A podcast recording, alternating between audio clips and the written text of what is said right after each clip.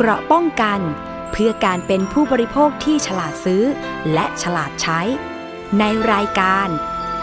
ภูมิคุ้มกัน สวัสดีค่ะ คุณผู้ฟังต้อนรับเข้าสู่รายการ ภูมิคุ้มกันรายการเพื่อผู้บริโภคค่ะ ประจำวันพุทธที่ 16 ธันวาคม 2563 นะคะ พบกับดิฉันอภิคณาบุราริศค่ะ เวลาเดิมนะคะ 11 นาฬิกาถึง 12 นาฬิกา 1 ชั่วโมงเต็ม ก็นำเนื้อหาสาระมาฝากคุณผู้ฟังค่ะ รวมไปถึงล่าสุดเลยนะคะ วันนี้นะคะ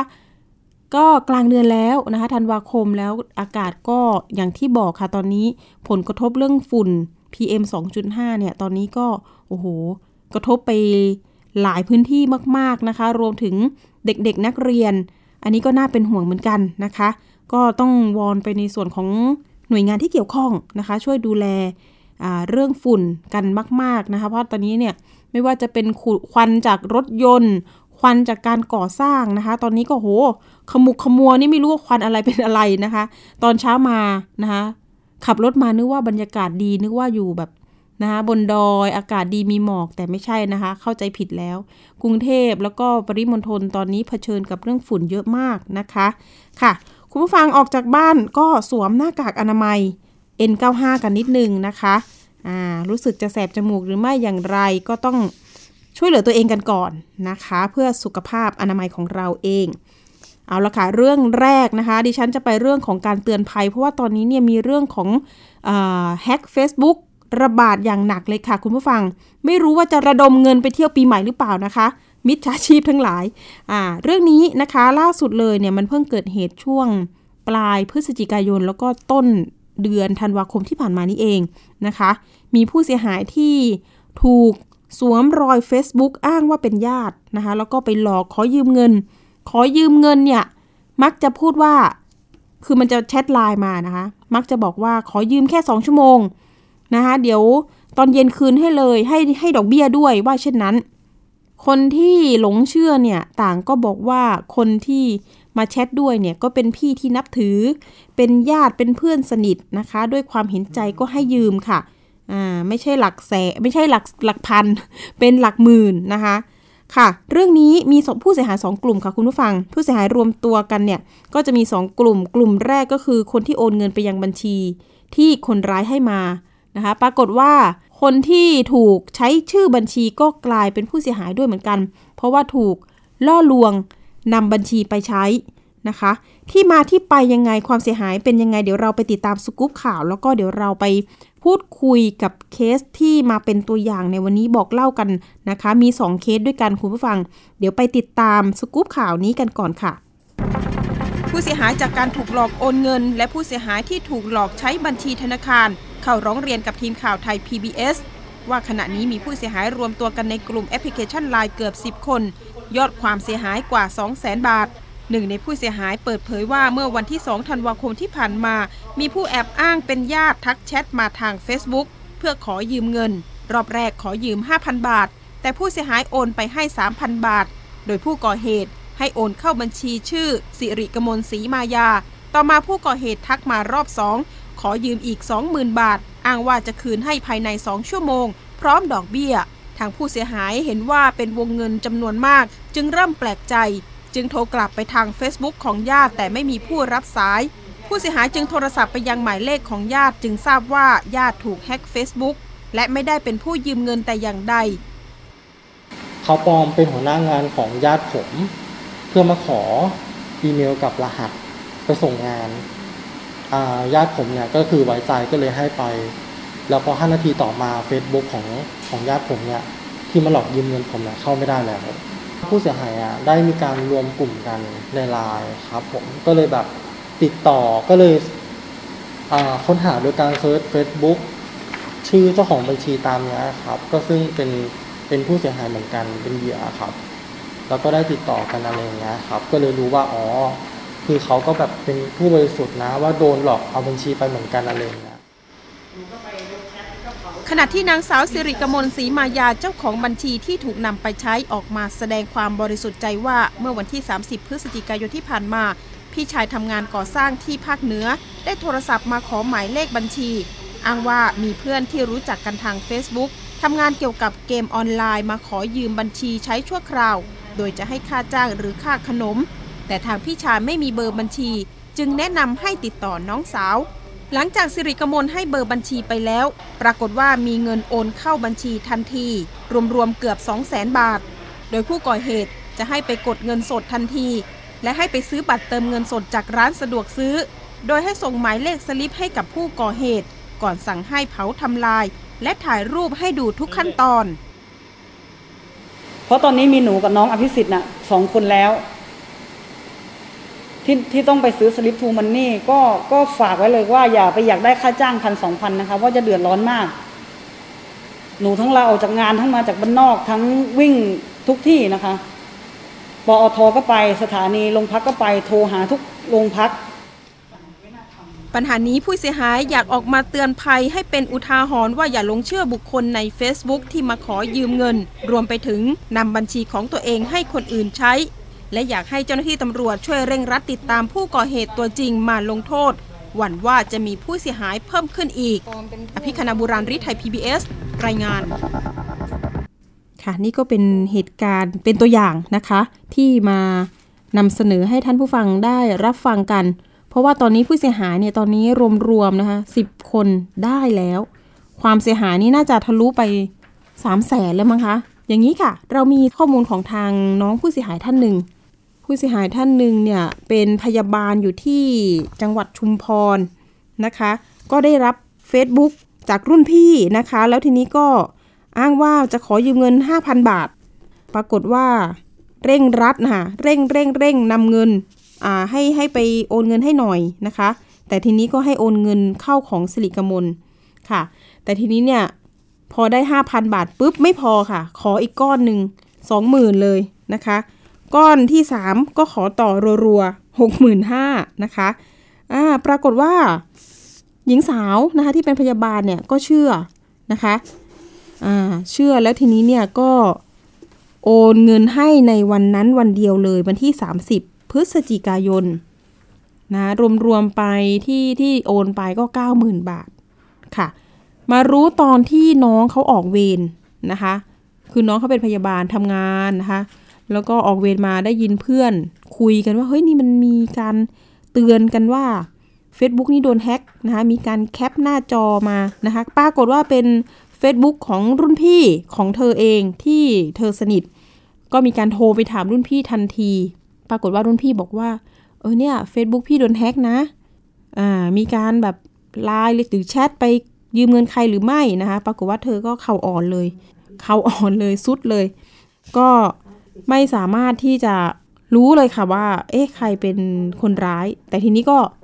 ไปแจ้งความนะคะ ไปแจ้งความปุ๊บก็ได้ข้อมูลจากทางเจ้าหน้าที่ตำรวจแล้วว่าอะเจ้าต้องเอาผิดกับคนที่คุณโอนเงินไปนั่นแหละ หรือยังไงต้องออกหมายเรียกสิริกมลก่อน หรืออะไรอย่างไร อันนี้ก็ก็ต้องให้เจ้าหน้าที่ตำรวจเนี่ยเป็นคนช่วยประสานงานไปนะคะ แต่ทีนี้เนี่ยก็ต้องดูแหละค่ะว่าหมายเรียกนะคะ จะออกไปที่สิริกมลยังไง เมื่อไหร่ แต่ทีนี้น้องสิริกมลเองเนี่ยเขาก็มานะคะมาที่สถานีไปร้องที่ปอท ไปตามท้องที่ที่มีหมายเรียก แต่ทีนี้เนี่ยก็มาบอกนะคะว่าไม่ใช่ผู้ต้องหาตัวจริง เธอเองก็ถูกนำบัญชีไปใช้ แต่ทีนี้นะคะ คนที่มาหลอกสิริกมลอีกทีก็คือคนที่ใช้ Facebook ปลอมนะคะ ชื่อนายตั้มนะคะทีนี้นายตั้มนี่ไม่ได้หลอกสิริกมลคนเดียวที่ขอใช้บัญชี ยังมีน้องอภิสิทธิ์อีกคนหนึ่งนะคะ ที่ตกเป็นเหยื่อนะคะ น้องอภิสิทธิ์อยู่ในสายกับเรา สวัสดีค่ะ น้องอภิสิทธิ์สวัสดีค่ะครับสวัสดีครับค่ะ น้องอภิสิทธิ์เห็นว่า เจอ Facebook นายตั้มทักมาเช่นกันนะคะ ประมาณวันที่ใช่ครับเท่าไหร่จำได้ไหมคะ วันที่ห้าครับห้าธันวาอ๋อวันที่5ธันวาคมนี้เองครับเขาชวนเราหรือว่าวิธีการที่เขาขอบัญชีเราเนี่ยเขาทำยังไงคะเขา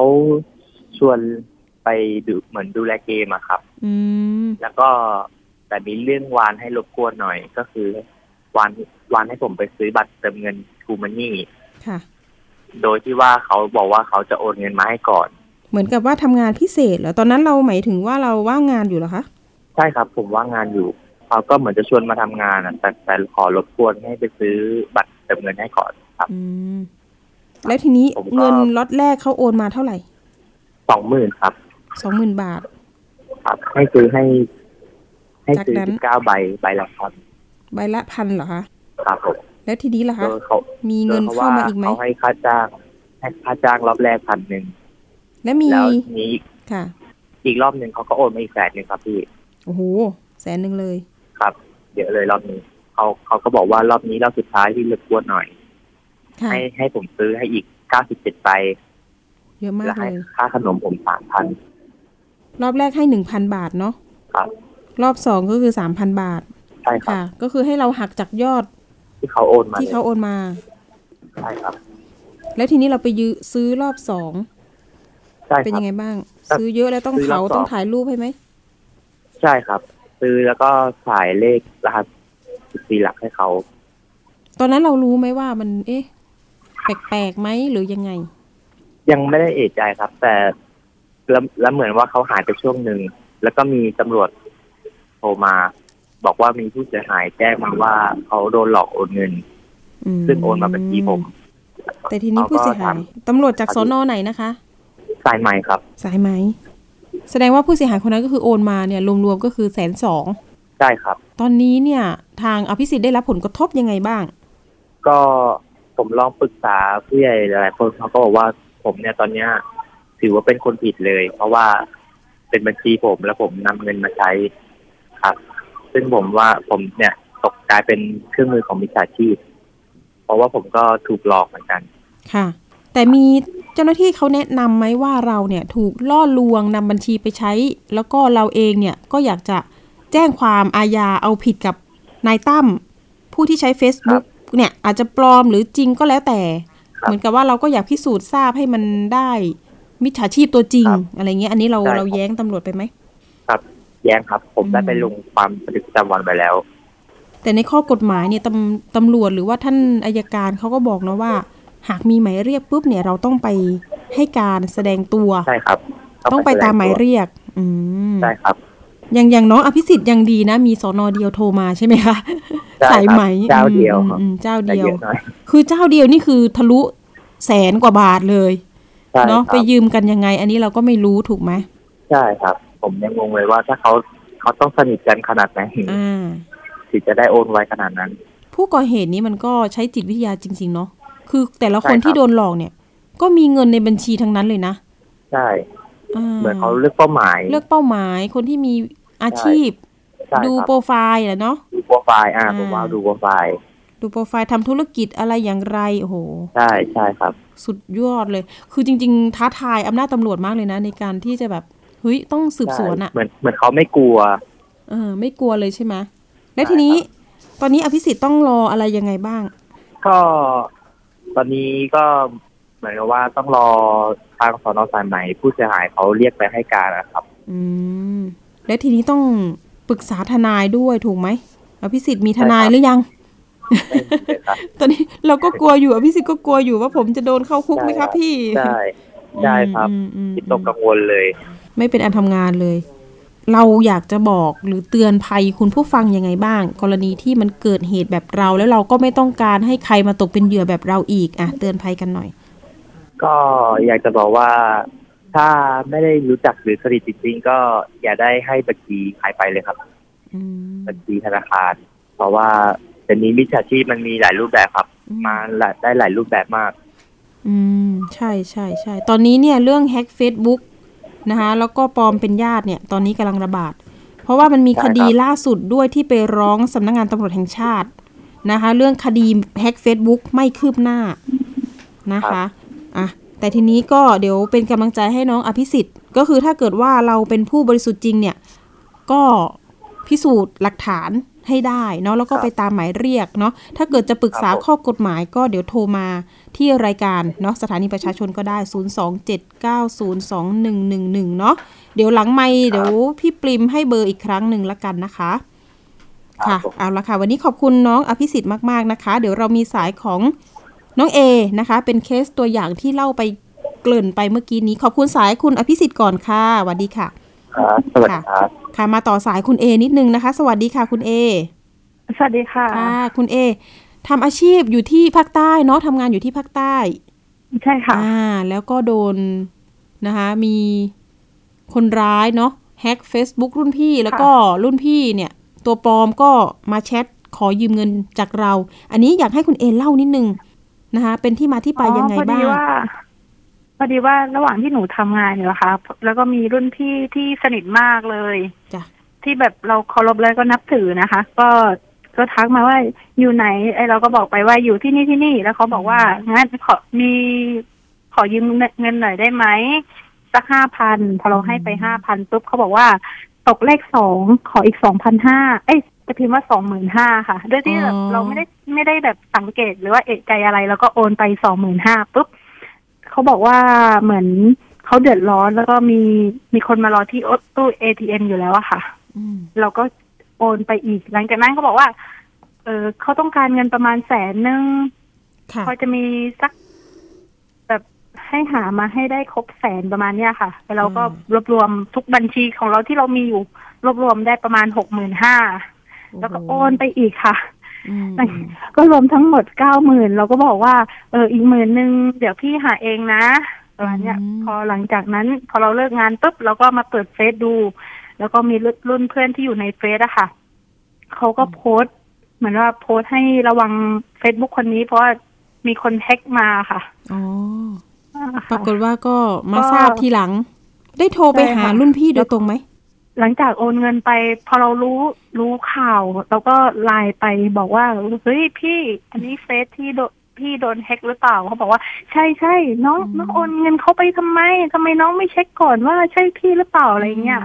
ว่าทำไมไม่ไม่โทรถามพี่ก่อนทำไมค่ะไม่โทรถามโดยตรง อืม มันก็เป็นข้อที่แบบ เราก็พลาดเราก็พลาดเหมือนถ้าพูดอืมง่ายๆก็คือมันมันไม่ตามเรียกว่ายังไงอะมัน มันพลาดไปแล้วไงเนาะพร้อมเราที่ก็จะช่วยอยู่แล้วไงใช่อ๋อคือเราใจอะคือแบบพร้อมที่จะช่วยไงอ๋ออ๋ออ๋อแต่เราก็ไม่รู้ว่า เอ้ยเหตุการณ์แบบนี้มันจะเกิดขึ้นกับเราค่ะค่ะตอนนั้นที่หลังจากนั้นเขาก็ไปแจ้งให้เบอร์บัญชีความมา เป็นชื่อสิริกมลเลยไหมเราค่ะเห็นไหมหรือว่าให้แต่เลขใช่มาค่ะเป็นชื่อ ชื่อเขาให้เลขบัญชีมา แล้วก็บอกว่าโอนไปชื่อสิริกมลเนี่ยค่ะโอ้โหแสดงว่าคนร้ายเนี่ยเราเขาอาจไปจะแบบคิดมโนอืม เราคิดว่าเป็นคิดมโว่าเป็นใคร คิดมโนว่าอาจจะเป็นแบบญาติของพี่คนเนี้ยอ๋อไปรออยู่ที่ ATM ซึ่งญาติของเขาอะชื่อสิริกมลอืมอืม ก็เลยโอนไปเลย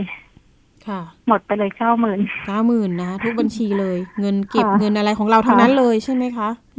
ใช่ค่ะเกือบแสนเงินที่แบบสามารถถอนมาได้ใช่ค่ะอืมตอนนี้แล้วทางก็เอ่อตอนนี้น้องเอดำเนินการยังไงบ้าง วันนั้นก็ไปแจ้งความที่สอนอที่ใกล้บ้านที่สุด หลังจากนั้นก็โทรไปที่ธนาคารค่ะ ที่เราโอนไปอะค่ะ ของสิริกมลจะใช้กสิกรอะ แล้วหลังก็ไปถามว่าเราเราจะมีวิธีอะไรเพื่อให้อายัดเร็วที่สุดอืมค่ะแล้วก็เขาบอกว่าต้องให้มีเอกสารตาคุดเหมือนว่าแจ้งความจ้ะแล้วก็ส่งอีอีเมลไปที่ธนาคารกสิกรเขาก็เลยสามารถอายัดได้ อายัดก็ไม่แล้วทันก็เขาก็จะอืมดำเนิน อายัดก็ไม่ใช่ไหมทันค่ะ เพราะว่าเงินมันออกไปแล้ว โอ้โห แต่ว่าโจทย์ก็ใบไวแจ้งความของตำรวจที่เขาที่เขาระบุอะคือเขาขอขอขอการเดินเงินการเดินเงินทุกอย่างว่าเข้าไปบัญชีนี้ แล้วใครเป็นคนบัญเงินอะ มันเดินออกยังไงอะไรประมาณเนี้ยค่ะอืมใครเป็นคนถอนเงิน ตอนนี้อยู่ที่ธนาคารกำลังรวบรวมข้อมูลเพื่อส่งให้สถานีตำรวจค่ะ ค่ะค่ะ แต่ทีนี้มารู้ตัวว่าเนี่ยค่ะ สิริกมล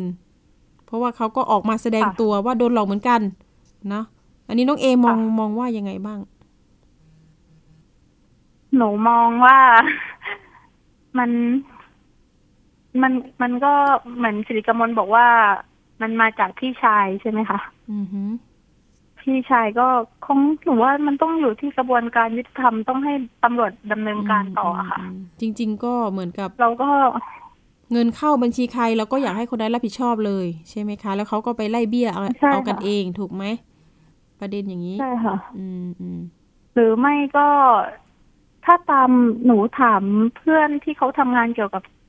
ยุติธรรมเนี่ยเขาบอกว่าอืมมันก็ต้องเอาเจ้าของบัญชีด้วย เพราะว่ามันเหมือนว่ามีเป็นผู้กระทำผิดร่วมกันอือหืออยู่ที่ว่าเจ้าของบัญชีจะดำเนินการ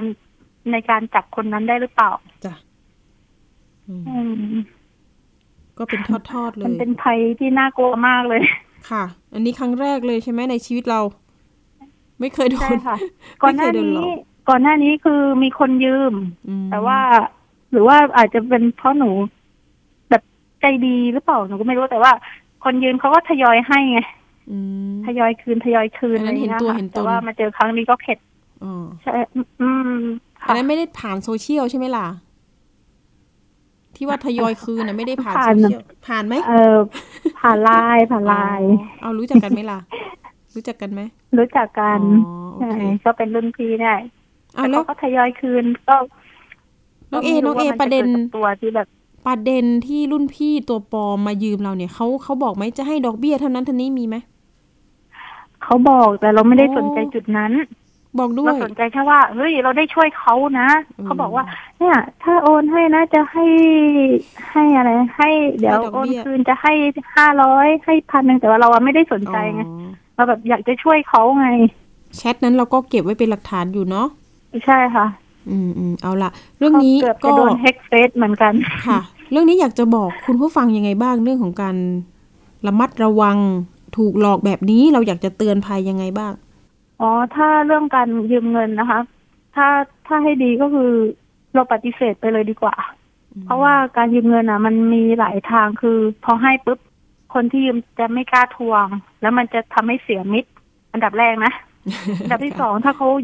จริงมันหนูหนูเจอมาเยอะละอ่าอันดับที่สองคือถ้าเขายืมเงินผ่านโซเชียลอะ เราควรที่จะโทรไปสอบถามเจ้าตัวจริง ๆ ว่าเฮ้ยใช่เขาหรือเปล่าอืมค่ะเหมือนที่ค่ะ ตามโซเชียลต่างๆ ที่เขาประกาศว่า เออ ระวังมิจฉาชีพอะไรเงี้ยค่ะอืมอืมก็ควรจะสอบถามให้ได้ยินเสียงก็ยังดีอะค่ะ เอาละอืมเก้าหมื่นตอนนี้ก็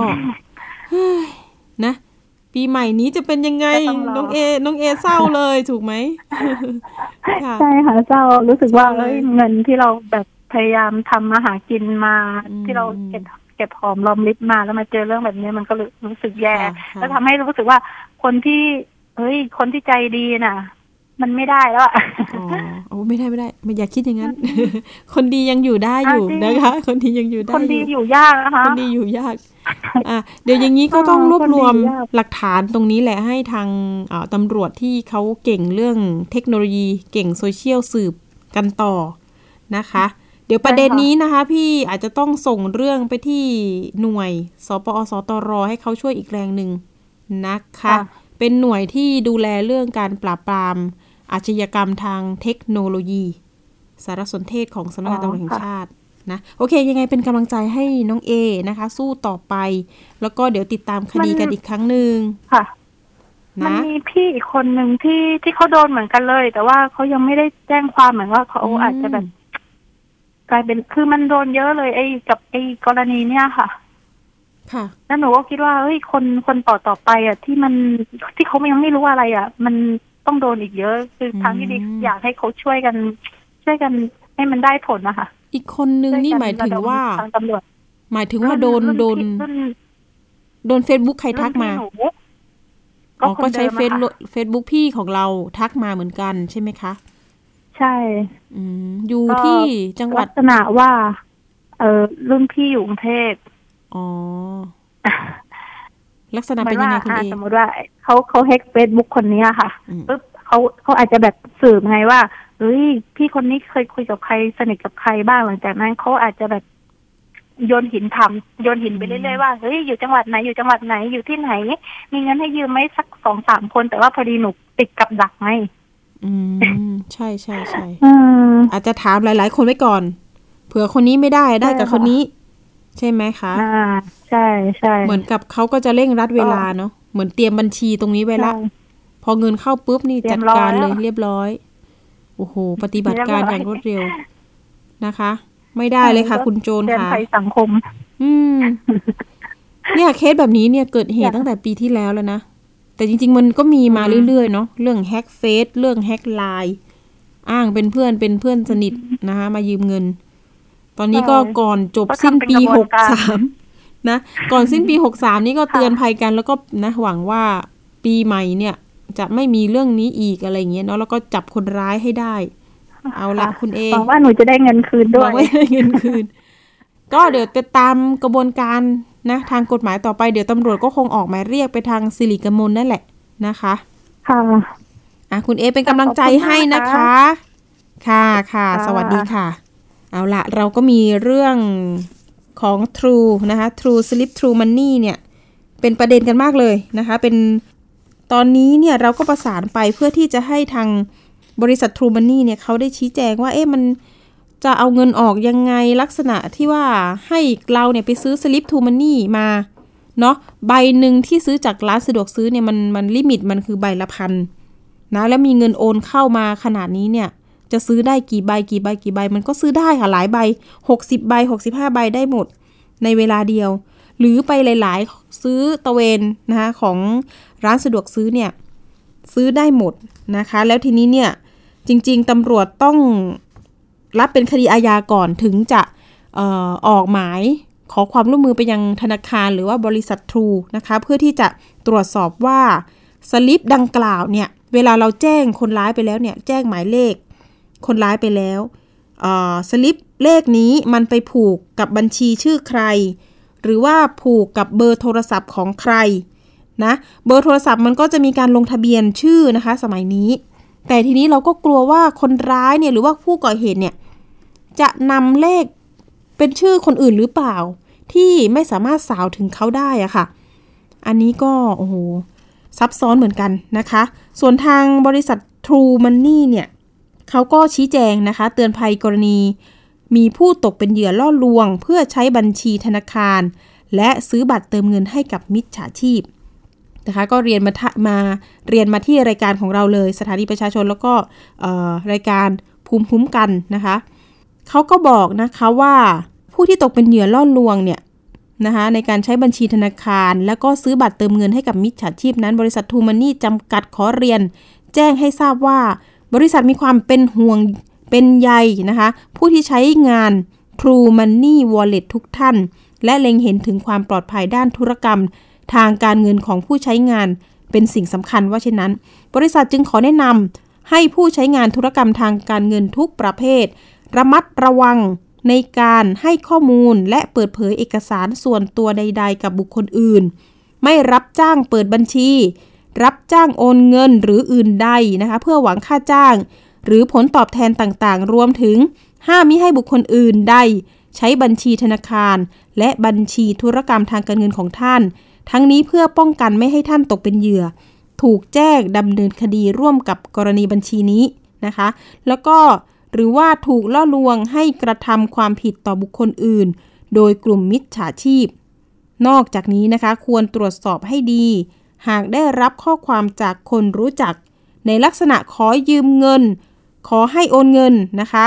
หรือซื้อบัตรเติมเงินจากโซเชียลมีเดียแพลตฟอร์ม SMS หรือแอป แชทต่างๆ ด้วยนะคะ รวมถึงควรเก็บเอกสารการทำธุรกรรม การเงินเป็นหลักฐานอ้างอิง หลังจากทำธุรกรรมการเงินทุกครั้งนะคะทั้งนี้บริษัทมีระบบป้องกันเฝ้าระวัง และควรตรวจสอบธุรกรรมทางเกินเงินการเงินที่ผิดปกตินะคะ โดยหากลูกค้าท่านใดตกเป็นเหยื่อมิจฉาชีพ พบเห็นหรือทราบการกระทำทุจริต และหรือนะคะมีความประสงค์ต้องการตรวจสอบข้อมูลธุรกรรมการเงิน สามารถแจ้งความประสงค์มายังบริษัทผ่านช่องทาง True Money Customer Care นะคะ1240 หรือว่า In App Chat ได้ตลอด 24 ชั่วโมง ในขั้นตอนการตรวจสอบข้อมูลธุรกรรมการเงินของบุคคลอื่นนั้น เนื่องจากบริษัทนะคะบอกว่าต้องปฏิบัติตามกฎหมายที่เกี่ยวข้อง เช่น พระราชบัญญัติคุ้มครองข้อมูลส่วนบุคคล อ่านย่อ ๆ เลยเนาะ พรก พระราชกิจกาว่าด้วยวิธีการแบบปลอดภัยในการทำธุรกรรมทางอิเล็กทรอนิกส์ พระราชบัญญัติป้องกันและปราบปรามการฟอกเงิน แล้วก็อีกหลาย ๆ ข้อในในข้อกฎหมายนะคะ อย่างเคร่งครัดว่าเช่นนั้น ผู้ที่ประสงค์ต้องการขอตรวจสอบข้อมูลธุรกรรมทางการเงินบัญชีของบุคคลอื่น ต้องปฏิบัติตามขั้นตอนที่กฎหมายกำหนด โดยเตรียมเอกสารเพื่อยื่นคำร้องให้กับทางบริษัทดังนี้นะคะ หนึ่งเลยนะคะก็คือ ใบแจ้งความหรือเอกสารขอตรวจสอบข้อมูล ที่ออกโดยพนักงานสอบสวน ซึ่งมีตราครุฑอยู่ด้วยนะคะ ตราครุฑหนังสือตราครุฑค่ะ 2. นะคะสำเนาบัตรประชาชนผู้เสียหาย หรือสำเนาหนังสือเดินทาง กรณีต่างชาติ 3. สำเนาเอกสารการโอนเงิน บัตรเงินสดนะคะ แล้วก็ 4. หลักฐานต่างๆ หรือรายละเอียดการสนทนากับมิจฉาชีพนะคะ ถ้ามี นะก็คือการแชทนั่นแหละนะคะแชทคุยกันรายละเอียดเป็นยังไงนะคะ ต้อง capture ไว้ แล้วก็ปริ้นไว้นะคะ โดยทางบริษัทก็จะประสานนะคะแล้วก็ให้ความร่วมมือกับหน่วยงานภาครัฐที่เกี่ยวข้องเพื่อดำเนินการ และแจ้งความคืบหน้าให้กับลูกค้าทราบนะคะ อันนี้ก็เป็นข้อมูลจากบริษัททรูมันนี่นะคะที่ให้ข้อมูลกับเรามา ค่ะคุณผู้ฟังอันนี้ก็เป็นการเตือนภัยนะคะ แล้วก็ให้รู้เท่าทัน มิจฉาชีพค่ะที่ตอนนี้ใช้สื่อโซเชียลมานะคะ หลอกลวงมากมายเหลือเกิน อันนี้ก็ฝากกันไปแล้วก็เตือนเตือนพี่น้องประชาชนให้ด้วยนะคะ ว่าอย่าลงเชื่อนะคะนะคะบริษัทหลาย ๆ บริษัทนะคะแล้วก็ตำรวจก็ออกมาเตือนกัน แล้วก็ฝากฝากด้วยนะคะว่า ดีเลยคุณปิมเล่นเรื่องนี้เลยนะคะ ตอนนี้เนี่ยมีเคสมาแจ้งความเยอะมากเลย ไม่รู้จะบอกยังไงไปเชื่อได้ยังไง นะคะ เรื่องของการใช้บัญชีเป็นทางผ่านนี่ก็ เรานี่แหละจะตกเป็นผู้ต้องหาคนที่หนึ่งนะคะ มีชื่อเราเต็มๆเลยนี่คือหลีกเลี่ยงไม่ได้เลยนะคะ เพราะว่าตอนนี้เนี่ยกฎหมายใหม่ออกมาในผู้ที่ให้ผู้อื่นใช้บัญชีเนี่ยถือว่าเป็นผู้ร่วมขบวนการนะ แต่ทีนี้เรามาเห็นน้องคนที่ เป็นผู้เสียหายเนี่ยมาร้องเรียนกับเราเนี่ยเราก็เห็นใจนะคะ เห็นใจเนี่ยในความแบบเฮ้ยน้องทำไมซื่อจังเลย นะคะบอกให้เผาทำลายหลักฐานก็เผาตามเขานะคะ ถ่ายรูปทุกขั้นตอนให้เขา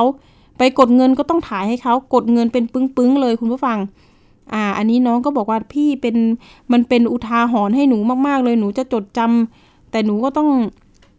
สู้คดีเนี่ยไปหลายท้องที่ไปหลายจังหวัดเลย ไม่มีตังค์แล้วต้องออกจากงานนะคะ อันนี้ก็ต้องก็ต้องก็ต้องเขาเรียกว่าสู้หรือว่าพิสูจน์ทราบกันต่อไปนะคะ เอาละ เรื่องที่สองเลยวันนี้อยากจะบอกกล่าวกันนิดนึงนะคะ เป็นเรื่องวันนี้หวยออกนะคะ ใกล้แล้วช่วงสี่โมงเย็นหวยออก แต่วันนี้เนี่ยเรามีเรื่องของเตือนภัยหลอกซื้อสลากกินแบ่งรัฐบาลผ่าน Facebook เอาอีกแล้ว Facebook นะคะ ซื้อลอตเตอรี่แล้วกันเนาะมีผู้เสียหายเนี่ยแจ้งเรื่องมานะคะ ก็บอกว่ามีนายคนเนี้ยโพสต์ขายนะคะลอตเตอรี่ ผ่าน Facebook ขายเป็นกล่องกันเลย สั่งซื้อ 1 กล่องนะคะ ราคาเนี่ยประมาณ 40,000 กว่าบาท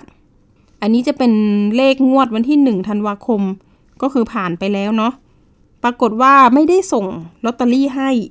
แต่ทีนี้เนี่ยไม่ได้มีผู้เสียหายคนนี้คนเดียว ตอนนี้รวมๆกันแล้วประมาณ 7 คน ความเสียหายน่าจะหลักแสนกว่าบาทแล้วนะคะ คุณผู้ฟัง โอ้โห นะคะงวดวันที่ 16 อีกก็มีนะ 16 นี้วันนี้เลยนะคะ อ้างว่ามี 6 กล่อง กล่องละ 500 ฉบับอพ อจ่ายเงินไปแล้วก็ไม่ได้ไม่ได้ลอตเตอรี่อย่างที่บอกนะคะ เอ๊ะมันจะถูกกว่าสลากกินแบ่งรัฐบาลยังไงเนาะนะคะ คุณผู้ฟังต้องตั้งสติให้ดีค่ะ เพราะว่าของถูกมันไม่มีในโลกนะคะ ตอนนี้เนี่ยเห็นบอกว่าคนที่เป็นคนโพสต์ขายเนี่ยมีตัวตนอยู่จริงว่าเช่นนั้นนะคะ อยู่ที่จังหวัดปราจีนบุรี แต่ผู้เสียหายเนี่ยก็มีหลากหลายจังหวัดนะ ทั้งภาคเหนือภาคกลางนะคะ ตอนนี้กำลังรวมตัวกัน เพื่อที่จะฟ้องร้องเอาผิดนะคะแต่ทีนี้ก็มีการแจ้งความดำเนินคดีอยู่เช่นเดียวกันนะคะ เรื่องนี้นะคะก็น่าจะผิดพรบคอมพิวเตอร์ด้วย เดี๋ยวเรามีสายของผู้เสียหายอยู่ในกับเรา สวัสดีค่ะ สวัสดีค่ะ ขอแจ้นามสมมุติเนาะคุณบี ค่ะ ค่ะคุณบีเล่าเหตุการณ์ให้ฟังนิดนึงเป็นยังไงเอ่ย หมายถึงว่าเริ่มแรกเหรอคะ ใช่ค่ะ อ๋อ เริ่มแรกก็รู้จักจากทางกลุ่มอะค่ะ กลุ่มอ่าค้าสลากอะไรอย่างเงี้ยทั่วไปอะค่ะ แล้วทีนี้เห็นเขาขายถูกกว่าท้องตลาด ก็เลยทักทักแชทไปว่าอ่าต้องการหวยเขาบอกว่าเขามีบัตรกดอย่างเงี้ยค่ะหกใบ ถูกกว่าท้องตลาดมันใบเท่าไหร่คะก็แปดสิบห้าอยู่ค่ะ ก็แพงก็แพงกว่า ปกติที่จะขายแปดสิบอะค่ะ แล้วก็แปดสิบห้า หมายถึงถ้าเราซื้อมาเราก็จะขายใบละหนึ่งร้อยบาทไหม ประมาณนั้น ใช่ค่ะ ใช่ค่ะ เพราะว่าเดี๋ยวนี้มันหาไม่ได้แล้วค่ะ นอกจากว่าจะได้โควต้าเองอืมแล้วแล้วน้องบีขายอยู่แล้วไหมคะลอตเตอรี่ ขายอยู่แล้วค่ะ ขายมาได้ประมาณสองปีกว่าแล้วค่ะ แต่เจ้าแต่นี้ว่าเนี่ยหวยเดี๋ยวนี้มันมันแพงมากค่ะ ก็เลยมันได้กำไรน้อยแล้วเราแบบเดินขายอย่างเงี้ยค่ะ เราก็เลยหาเอาที่ถูกที่สุด แต่คิดว่าดูดูทีแล้วอะค่ะ เพราะว่าเขาก็ไม่ได้ปกปิดข้อมูลอะไรนะคะอืมเคยซื้อขายกันมาก่อนไหมน้องบี เคยซื้อขายหนึ่งครั้งค่ะอ๋อแล้วก็ครั้งที่สองก็โดนเลย ครั้งแรกเราซื้อเท่าไหร่จ๊ะครั้งแรกก็สี่หมื่นสี่หมื่นสามค่ะ เยอะเหมือนกันแต่ก็เชื่อใจเนาะเพราะว่าครั้งแรกใช่คือได้ได้ของใช่ใช่ค่ะอ่าเพราะว่าอ่าเดี๋ยวนี้คนที่โกงครั้งแรกเขาจะไม่โกงนะคะค่ะ เขาจะโกงครั้งที่สองครั้งที่สามเพราะว่าถ้าโกงครั้งแรกมันจะอืมเอาช่อโกงได้อะค่ะ เอาละคุณบี เนื่องจากเวลาเราน้อยก็อยากให้คุณบีเตือนภัยนิดหนึ่งนะคะ ตอนนี้เราอยากจะเตือนยังไงบ้าง เพราะว่าวันนี้วันหวยออกพอดีนะคะ เชิญค่ะอ่าเดี๋ยวนี้นะคะ ถ้าถ้าเป็นสำหรับเตือนสำหรับพวกแม่ค้าใช่ไหมคะ แม่ค้าค่ะเพราะว่าเดี๋ยวนี้คนโกงเยอะนะคะ ถ้าจะถ้าจะซื้อก็ต้องก็ต้องดู ดีๆ นะคะ เช็คข้อมูลดีก็คืออย่าหลงเชื่อค่ะเอาละค่ะใช่ขอบค่ะขอบคุณเพราะว่าหนูสายเช็คุคณบีๆอ่าค่ะ ค่ะ เดี๋ยวยังไงมาเตือนภัยกันค่ะอีกครั้งหนึ่งเนาะแล้วก็ตามคดีกันต่อว่าค่ะเอ๊ะจะจับคนนี้ได้หรือไม่ยังไงนะคะ คดีจะเป็นยังไงค่ะค่ะอ่าวันนี้ขอบคุณคุณบีมากก็ค่ะ ค่ะค่ะ ขอบคุณค่ะ ก็เอามาเตือนภัยกันเพราะว่าตอนนี้ก็คือสินค้าต่างๆ มันมันระบาดมากแล้วก็ไม่ได้จริง เคสนี้มันเหมือนตกเหยื่อก่อน นะคะคุณผู้ฟังตกเหยื่อก่อนให้เราเชื่อใจก่อนครั้งแรกได้สินค้าต่อมาไม่ได้ อันนี้ก็เข้าล็อกเดิมเหมือนเดิมนะคะเอาละค่ะก็ฝากกันไว้ค่ะ ช่วงต่อไปกันเลยนะคะ ช่วงคิดก่อนเชื่อกับดรแก้วกังสดานอัมภัยนักพิษวิทยา และคุณชนาทิพย์ไพรพงศ์วันนี้เสนอตอน ปัจจัยเสริมอันตรายของโควิด -19 คือ PM 2.5 จริงหรือไม่ไปติดตามค่ะ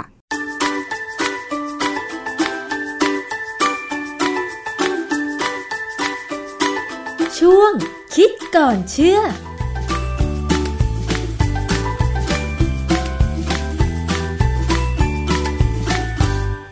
พบกันในช่วงคิดก่อนเชื่อกับดรแก้วกังสดานนภัย นักพิษวิทยากับดิฉันชนาทิพไพรพงศ์ค่ะ วันนี้มาคุยเกี่ยวกับเรื่องของโควิด -19 กันอีกครั้งหนึ่งค่ะ ซึ่งหลายท่านก็ยังคงวิตกกังวลเกี่ยวกับการระบาดของเชื้อโรคนี้กันอยู่นะคะ หน่วยงานทางสาธารณสุขค่ะ พยายามที่จะหาวัคซีนหรือยามารักษานะคะ แต่ว่ามันจะมีปัจจัยอะไรไหมที่เสริมอันตรายของโควิด -19 เรามาดูงานวิจัยกันค่ะ อาจารย์คะมีงานวิจัยอะไรที่มันเกี่ยวข้องกับโควิด -19 อีกบ้างว่าที่มันระบาดรุนแรงเนี่ย เป็นเพราะมีปัจจัยเสริมอะไรหรือเปล่าคะอาจารย์ ครับ เรื่องนี้เป็นเรื่องที่น่าสนใจนะ เพราะเพราะว่าความจริงเนี่ยจะถามว่ามีปัจจัยอะไรไหม ที่จะช่วยให้โควิด -19 เนี่ยมันรุนแรงไอ้ปัจจัยนั้นบ้านเราก็มีทั้งเยอะ อะไรคะ อันที่อันที่สนใจวันนี้ก็คือว่า ฝุ่น PM 2.5อืมมันเสริมยังไงอาจารย์ เอาอย่างนี้ PM 2.5เนี่ย มันเป็นต้นเหตุของการเกิดปัญหาของทางเดินหายใจเรา ใช่ไหมเวลาเราหายใจเข้าไปเนี่ย ฝุ่นความที่มันเล็กมากเนี่ย มันลงมาถึงปอดชั้นล่างชั้นใน ค่ะ ที่พอลงไปแล้วเนี่ย ฝุ่นเนี่ยมันพาสารพิษพาอะไรต่ออะไรเข้าไปกับฝุ่น ไปทำให้ก่อปัญหาเกี่ยวกับความระคายเคือง ก่อปัญหาเกี่ยวกับ อาจจะมีโอกาสเป็นมะเร็งปอดอะไรเงี้ยนะค่ะเพราะว่า PM 2.5เนี่ยมันไม่เข้าไปเดียวๆหรอกมันเข้าไปกับควันพิษเข้าไปกับนู่นกับนี่นะค่ะผมไปเจอบทความอันหนึงของอเมริกาเนี่ยนะ ชื่อเรื่องคือ exposure to air pollution and COVID-19 mortality in the United States ตีพิมพ์ในวารสาร m e t a c a r นะปี 2020 นี่แหละ คนทำวิจัยเนี่ยเขาเป็นคนของ Department of Biostatistics Harvard T.H. Chan School of Public Health ที่บอสตันคือทับอยู่มหาลัยฮาร์วาร์ดนะฮะ ซึ่งเราก็รู้ว่าฮาร์วาร์ดเนี่ยโรงโรงเรียนแพทย์เขาเนี่ย ก็ระดับหนึ่งของอเมริกาเลยนะฮะค่ะงานวิจัยนี้เขาเขาน่าสนใจมากคือเขาทำ คือเรารู้ว่าอเมริกาเนี่ย คนที่ติดโควิด เนี่ยก็ American first อยู่แล้วใช่ไหมค่ะอันดับหนึ่งของโลก คนที่ตายก็ American first นะประธานาธิบดีเขาเนี่ย ชอบ American first เพราะฉะนั้นคนก็ตายเป็น first เลยนะทำวิจัยเรื่อง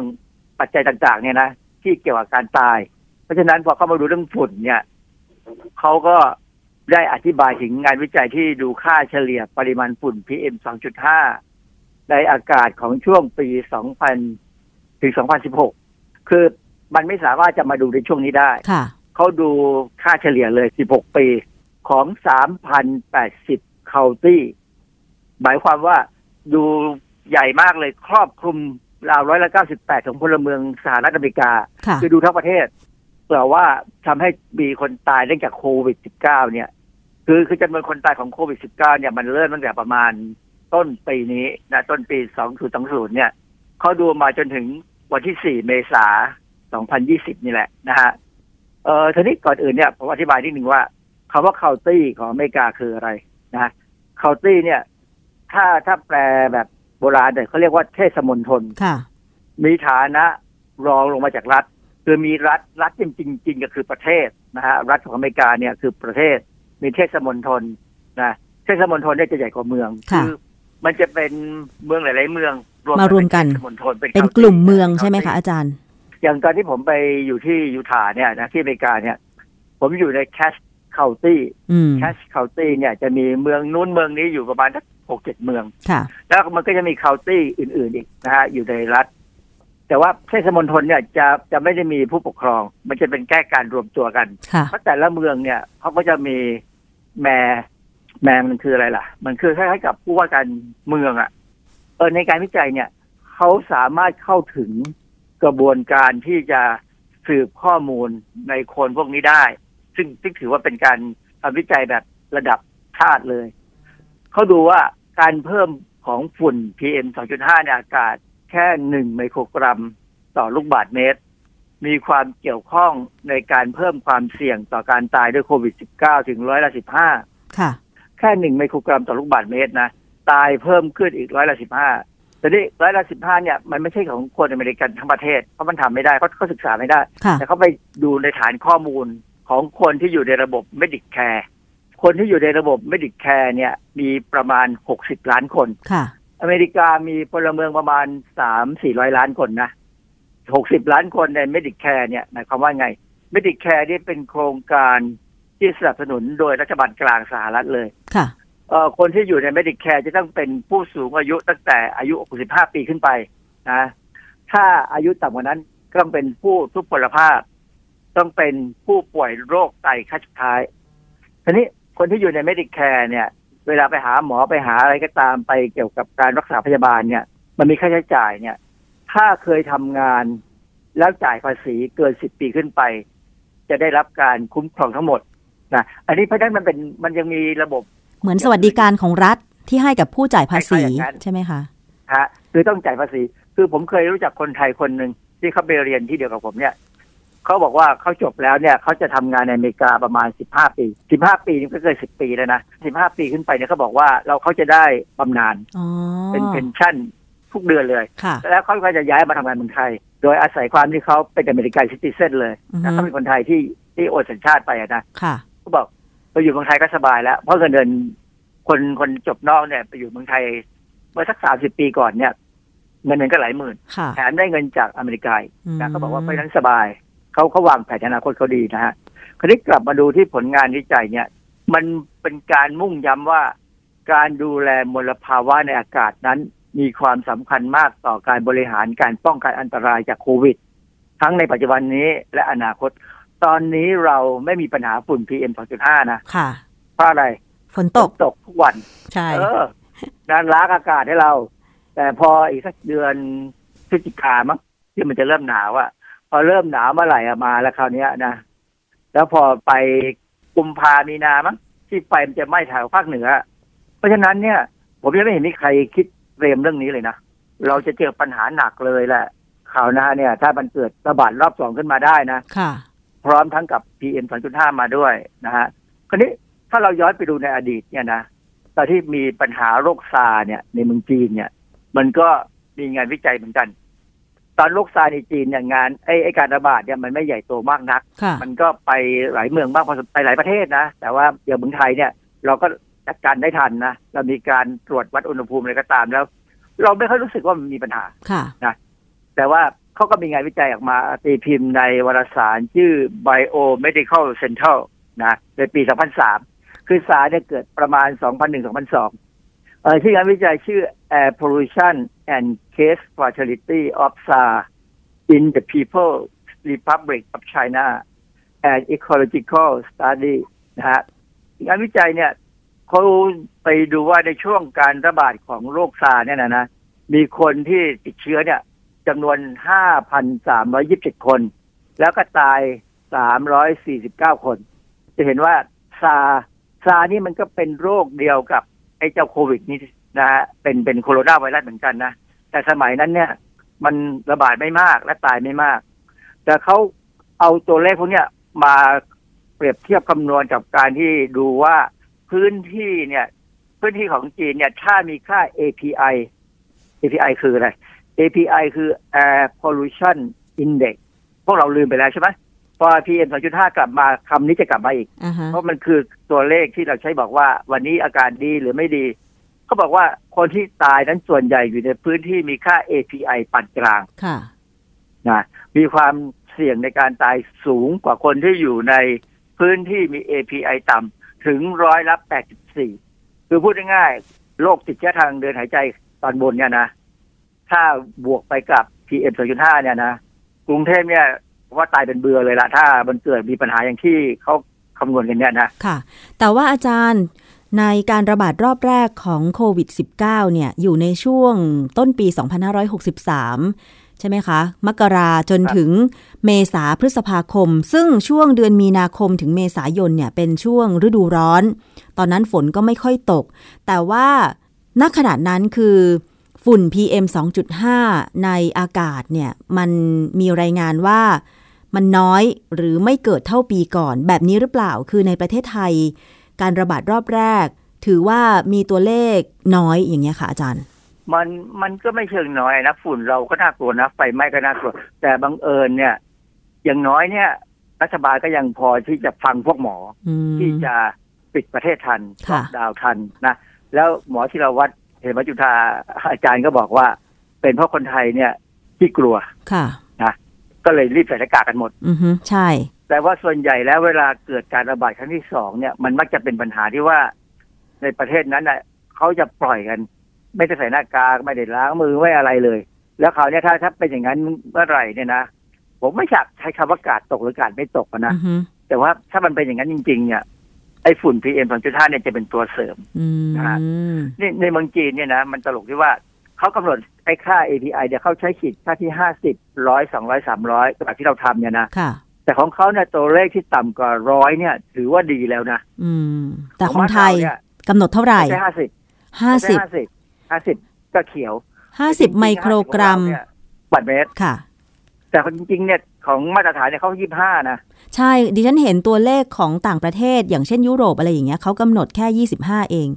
คืออย่างเมืองจีนเนี่ยเขาต้องใช้ร้อยเพราะว่าบ้านเขาเนี่ยฝุ่นน่ากลัวมาก ก่อสร้างอย่างนี้ใช่ไหมแล้วถ้าคะเกิดใช้ยี่ห้าเนี่ยตายหมดทั้งประเทศ ก็คือไม่ผ่านมาตรฐาน คือก็ต้องทำมาตรฐานให้มันให้มันง่ายที่จะบอกให้ให้กำลังใจประชาชนในประเทศหน่อยของบ้านเราเนี่ย เราก็ให้ค่าไอ้พวกเนี้ยมัน ที่จะช่วยได้นะอือฮึที่จะทำให้เราสบายใจขึ้นค่ะเราก็ต้องเตรียมตัวรับ เพราะฉะนั้นถ้ามันกลับมาโควิดสิบเก้าถ้ามันกลับมา แล้วค่าไอ้พีเอ็มสองจุดห้าเนี่ยมันขึ้นเมื่อไหร่เนี่ย ให้ระวังให้มากขึ้นเท่านั้นเองที่ผมอยากจะพูดก็คือว่าให้ระวังให้ดีแล้วก็อย่าประมาทค่ะ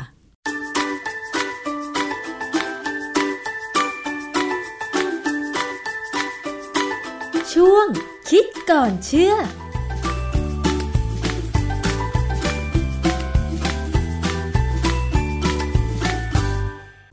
ค่ะ วันนี้ก็ขอบคุณสำหรับการติดตามรับฟังนะคะ วันนี้หมดเวลาของอภิคณาแล้วพบกันใหม่วันพุธหน้าเวลาเดิม วันนี้สวัสดีค่ะ